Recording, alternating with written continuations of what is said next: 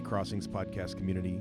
This teaching is called Songs for the End of an Era and is the first teaching in our Psalms mixtape series. It was taught by Caleb Gilmore on April 16th, 2023. Thanks for listening. Good morning. How are you guys doing? Good. Uh, so, when I was in the fifth or sixth grade, um, my family did not have a lot of money, didn't have uh, a lot of extra budget room for frivolous things. Um, so, I had this ritual that I would perform uh, every week or so.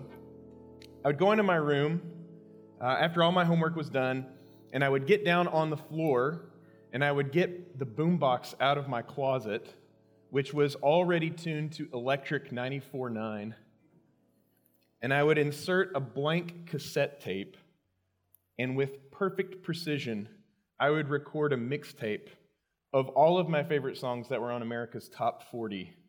Anybody else do this? Welcome to a series that will date every single person in the room. Because some of you are too old to have had this experience, perhaps. And some of you don't even know what a cassette tape is.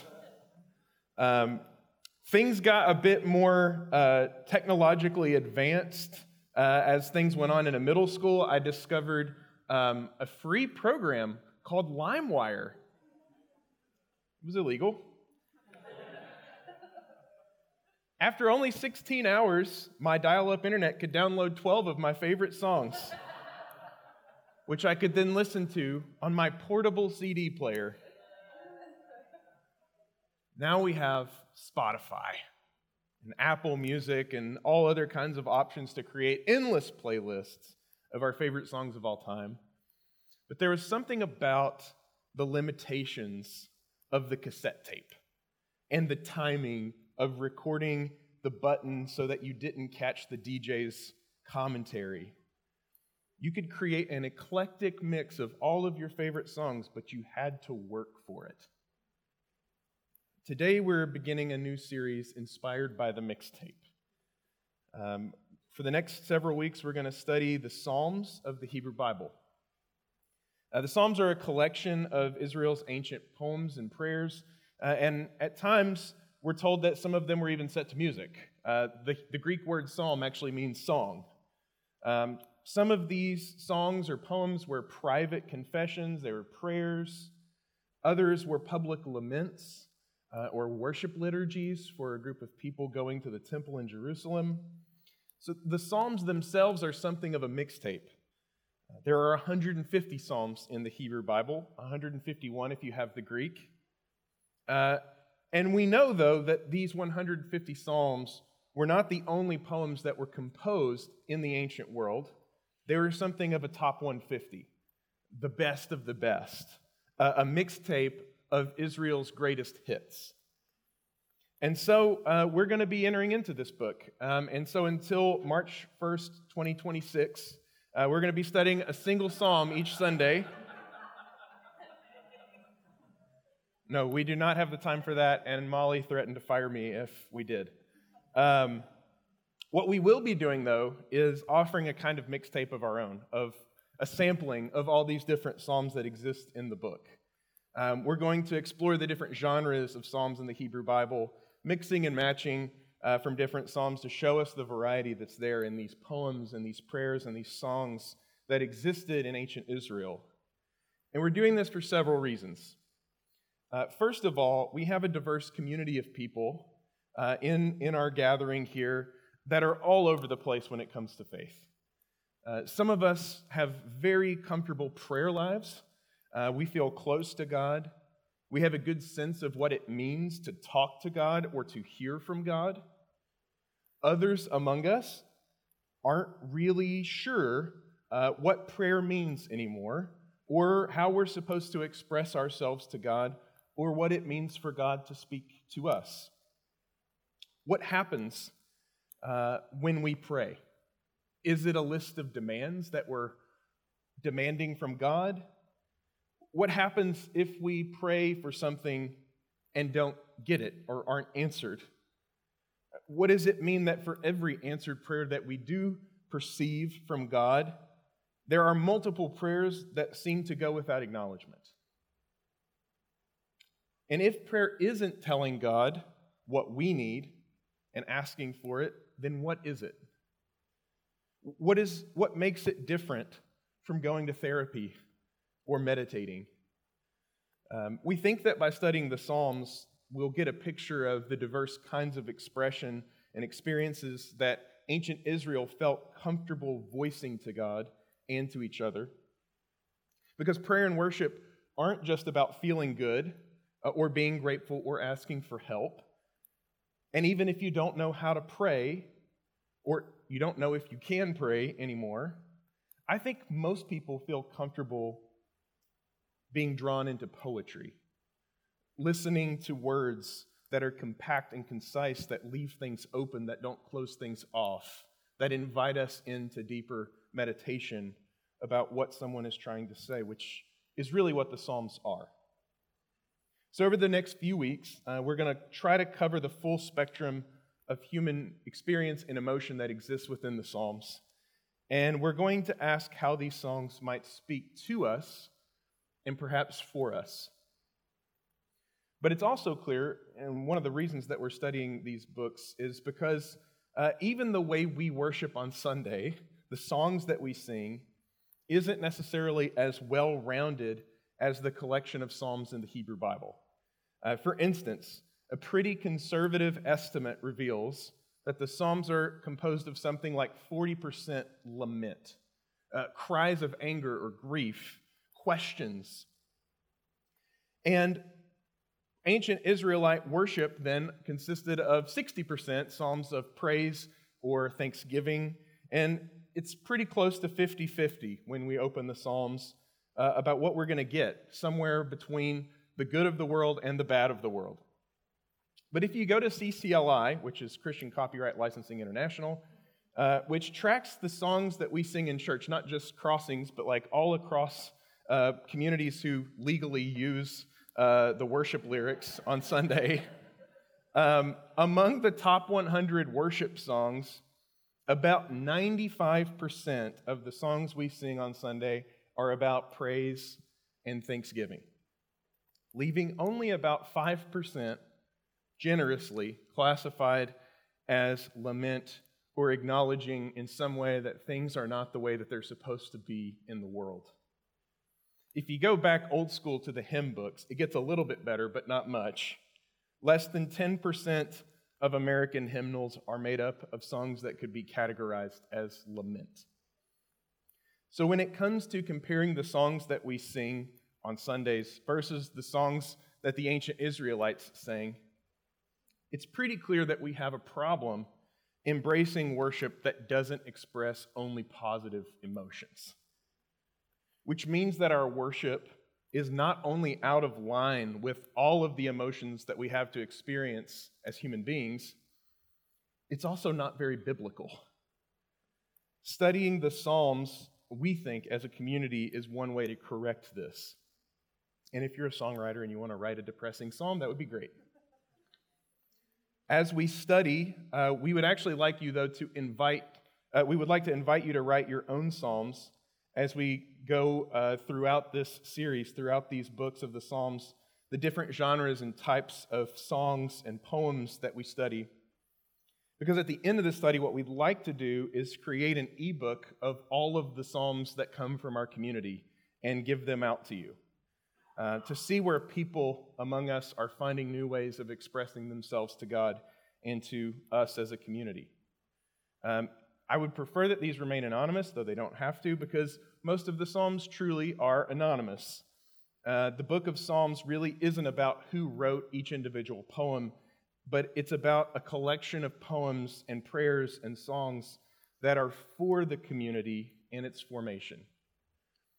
So, without further delay, uh, let's take a look at the book of Psalms in the most logical place to start Psalm 1, which says, Blessed is the one who does not walk among the wicked group, or in the path of sinners stand, or in the company of arrogant scoffers sit, but whose delight is in the teachings of Yahweh and who meditates on Yahweh's teaching day and night. So, right off the bat, uh, we have to notice that the first psalm in a collection of songs or prayers isn't actually a song or a prayer itself, but something of a wisdom saying. Blessed or happy or fortunate is the person who avoids the wrong crowds, but instead meditates on God's teaching. This word teaching or instruction that you find here in the first few verses is the Hebrew word Torah, uh, which is also a word that we use to talk about the first five books of the Bible. Some translations render Torah as law, which I do not personally prefer. I don't think that's the best translation. Torah, even though it contains what we might think of as legal uh, connotations or legal codes, was less about legalistic living than it was about a way of life. Torah is about instructions for a new kind of humanity, as we've said before. Torah was about being in relationship with the divine through teaching, through study, as a way of changing the way you live your life. It was about this word covenant or an agreement to live as God would have humans live. So, Psalm 1 begins by saying that people who are truly happy, those who are fortunate or are blessed, are those who continually think about and ponder how to live in harmony with God and God's creation, people who think about Torah. But we should also pay attention to the rhythm of this psalm. This is part of taking in the poetry that the ancient Hebrews enjoyed. Sometimes when we're reading Psalms or, or the Old Testament, we uh, notice that things seem repetitive to us. Um, and while that may seem superfluous, it gets boring for us maybe as Western readers, that's actually the dominant part of what Hebrew poetry was all about. Uh, Hebrew poetry worked on the basis of repetition and parallel themes. So the author of this poem repeats the idea of the wicked and the sinner and the arrogant, but it's not just the repetition of those kinds of people that is important. Uh, not repetition for the sake of belaboring a point. There's actually movement, if you'll notice this in the first couple verses. The psalmist says, Blessed are those who don't walk. Blessed are those who don't then stand. Blessed are those who don't then sit among the kinds of people that don't make their life around the teachings or the Torah of God. There's this gradual lack of movement. There's a resignation. It's walking to standing to sitting. It's stagnation. This is not about being the kind of, this is about being the kind of people that do not settle down in a way of living that is harmful to themselves or others. Instead, the psalmist invites us to constantly be considering God's teachings as a way of life, never settling, never slowing down, never stop moving in our pursuit of shalom the way God would have things be. So let's keep going in the psalm. It says, That person is like a tree planted by streams of water, which yields fruit in season, and whose leaf does not wither. Whatever they do prospers. Now we get to another aspect of Hebrew poetry, and really poetry in general, uh, which is about imagery, the image. Uh, this poet wants us to think of the righteous, the meditative soul, as a tree that is planted by a source of water, which is hard to come by in the arid conditions of Israel and Mesopotamia. He wants us to think of a tree that is fruitful and productive, a tree that endures harsh climates.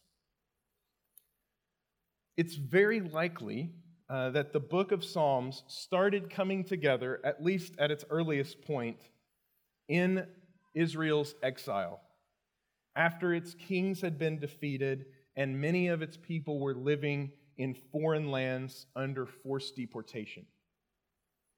Eugene Peterson, in his book Answering God, talks about the Psalms like this. He says, Israel, during the time that the Psalms were collected, made into its prayer book, sorry, Israel during the time that the Psalms were collected and made into its prayer book was in Babylonian exile. Babylon was flat and featureless. A single river flowed through the country. The Babylonians had cut a network of irrigation channels across the land, transplanted to the banks of these irrigation ditches. The Israelites thought they were in the worst place possible for prayer. They didn't think they could pray, but they did. How did they do it? By letting God's word enter their lives again, there in exile, and letting God's address pull answers out of them. They immersed themselves in Torah meditation. Before they knew it, they were praying. They were trees transplanted to Babylon. They put down roots, put out leaves, and produced fruit. The Psalms in chapter 1 start out with not an actual prayer. In a whole book of prayers, Psalm 1 is not. Instead, it is a call to live the kind of life in which a response to God is possible. Even in exile, even in a bleak condition, it is possible to offer a response to God. It is possible to be trees transplanted to an environment where fruit is possible. Just keep studying, just keep meditating, keep going the psalmist continues Not so the wicked. They are like chaff that the wind blows away. Therefore, the wicked will not stand in the judgment, nor sinners in the assembly of the righteous. For the Lord watches over the way of the righteous, but the way of the wicked leads to destruction. A few things to point out. We have to remember that the best context to think about all of this, again, this psalm and many of the other psalms, is in the context of exile. Most of the Hebrew scriptures, when they talk about how Israel ended up in exile and why they were there, talk about the exile as a punishment for the people of Israel who refused to live according to the agreement, the covenant that they had made with their God Yahweh. So, this psalm, this poem in particular, is mostly a call to a people who felt like they had been punished. A, call to people who ended up in a foreign land because of their bad politics and because of their bad theology. And this psalm says, don't keep going along with the crowd that landed you in exile. You have to get out of this mindset that landed you in this foreign place, this place that you don't feel like prayer is possible in, you have to change. If you want to put down roots and have stability, think about Yahweh's teaching. Think about the way of life that God would want you to live. Because if you want to keep getting blown around all over the place into these exiles, just keep on with the thoughtless lifestyle you had from before. Even in exile, this psalmist is telling its people in the first psalm it's possible to change it's possible to reconnect with the divine. But we also have to pay attention to the little neat binary categories uh, that this poet uses. There are righteous people, and then there are wicked people. It's just as simple as that, right? We all know who the wicked people are, and we all know who the righteous people are. In some case, the ancient Israelites were not so different from us. They too had partisan, simple categories for their people. And while the first psalm draws clean, neat lines between the righteous, Torah contemplative people and the wicked, rebellious sinners, the rest of the Psalter, if you keep going, sort of muddies the water a little bit. As we will see, every other psalm does not portray life so neatly. For instance, Psalm 137 says things like this By the rivers of Babylon, same place that we assume Psalm 1 taking place in, we sat and wept when we remembered Zion, the holy hill of Jerusalem. How can we sing the songs of the Lord while in a foreign land seems to be kind of the opposite sentiment of Psalm 1. It keeps going.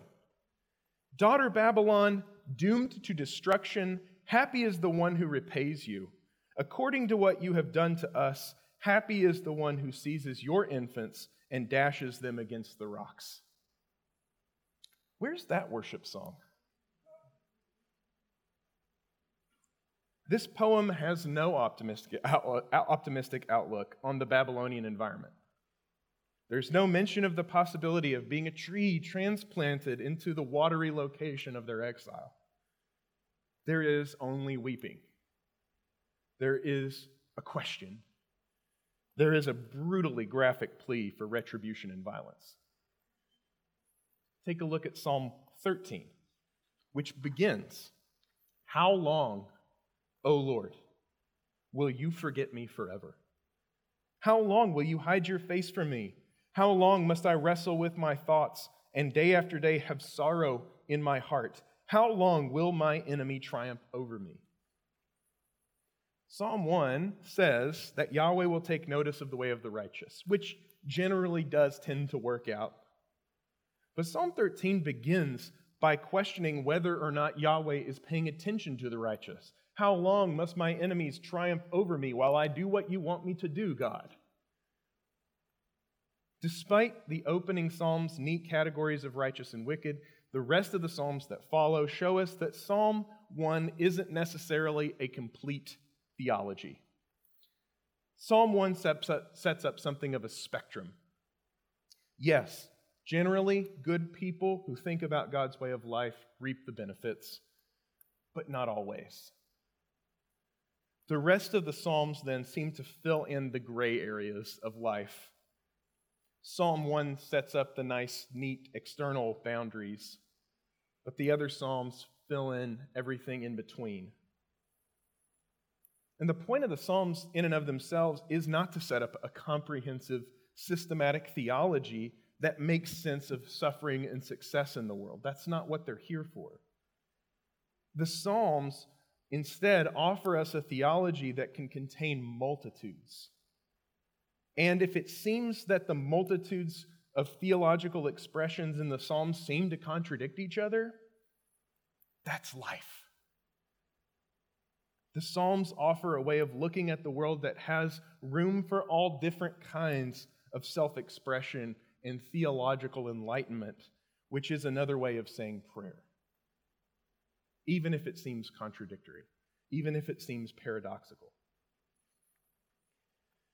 On March 23, 1915, uh, Russian composer Sergei Rachmaninoff uh, debuted an a cappella choral arrangement entitled All Night Vigil. It was based off of several liturgical chants. And the piece really consisted of text taken from the Russian Orthodox All Night Vigil ceremony, and it was praised as Rachmaninoff's finest achievement and several uh, and, and the greatest musical achievement of the Russian Orthodox Church. It, it was one of his favorite musical uh, compositions. But what's interesting to me about Rachmaninoff's work um, is that it's church music that he composed when he himself had stopped attending religious services. Vesper 3 um, in his all night vigil is entitled, Blessed is the Man which is based on Psalm 1, the text that we just studied. It was a part of his expression of what it meant to be a part of this religious community, even if he didn't feel like he himself was ready to go anymore. Rachmaninoff was himself not interested in the church, but there was something about the Psalms, particularly Psalm 1, that inspired him. If you know anything about Russian history, though, uh, two years after he composed this piece, the Russian Revolution began and the Soviet Union emerged. The new government condemned religious music, like the all night vigil created by Rachmaninoff. It's been written that no composition of music represents the end of an era so clearly as this liturgical work. After this, there was nothing like it because nothing like it could emerge. engaging in Psalm 1, or any other psalm for that matter, I think is risky to certain kinds of power structures. Putting music to human expression directed to God is dangerous from the perspective of those who wish us to be cogs in the great machine of domination or compliance.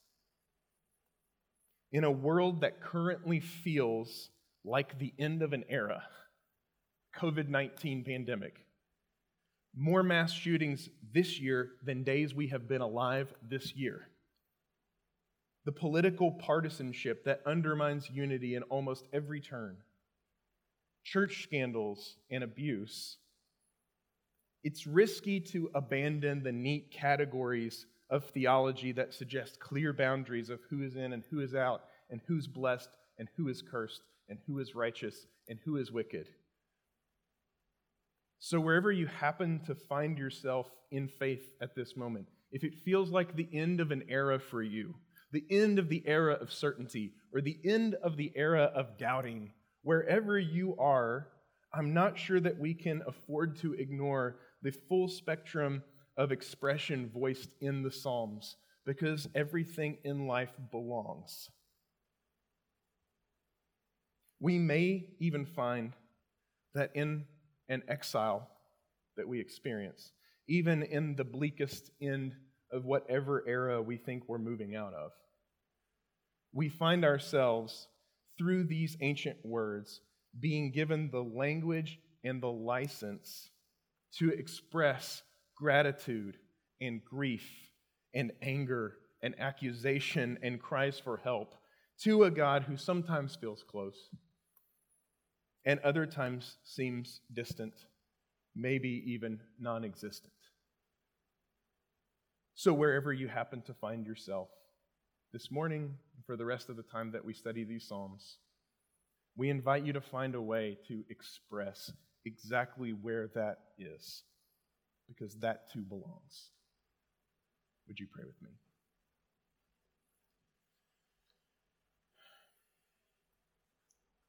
God, we are grateful that in the poems and prayers preserved by the people of Israel, we were not given 95% positivity,